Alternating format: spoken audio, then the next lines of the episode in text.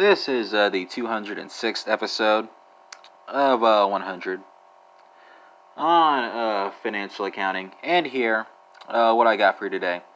Well, I'm going to be talking about different syndicate accounts, right? So um, you can have an Eastern syndicate account or a Western syndicate account. And what are those? Uh, well, in an Eastern account, an Eastern syndicate account, uh, if any bonds remain unsold, all of the underwriters must assist in uh, selling the remaining bonds in accordance with their commitment level right, regardless of which syndicate member was uh, unable to sell them.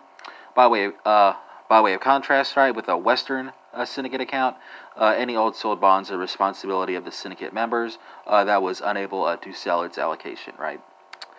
And that concludes this 206th episode of 100 uh, financial accounting, not of course ruling out the possibility of yet more bonus sessions.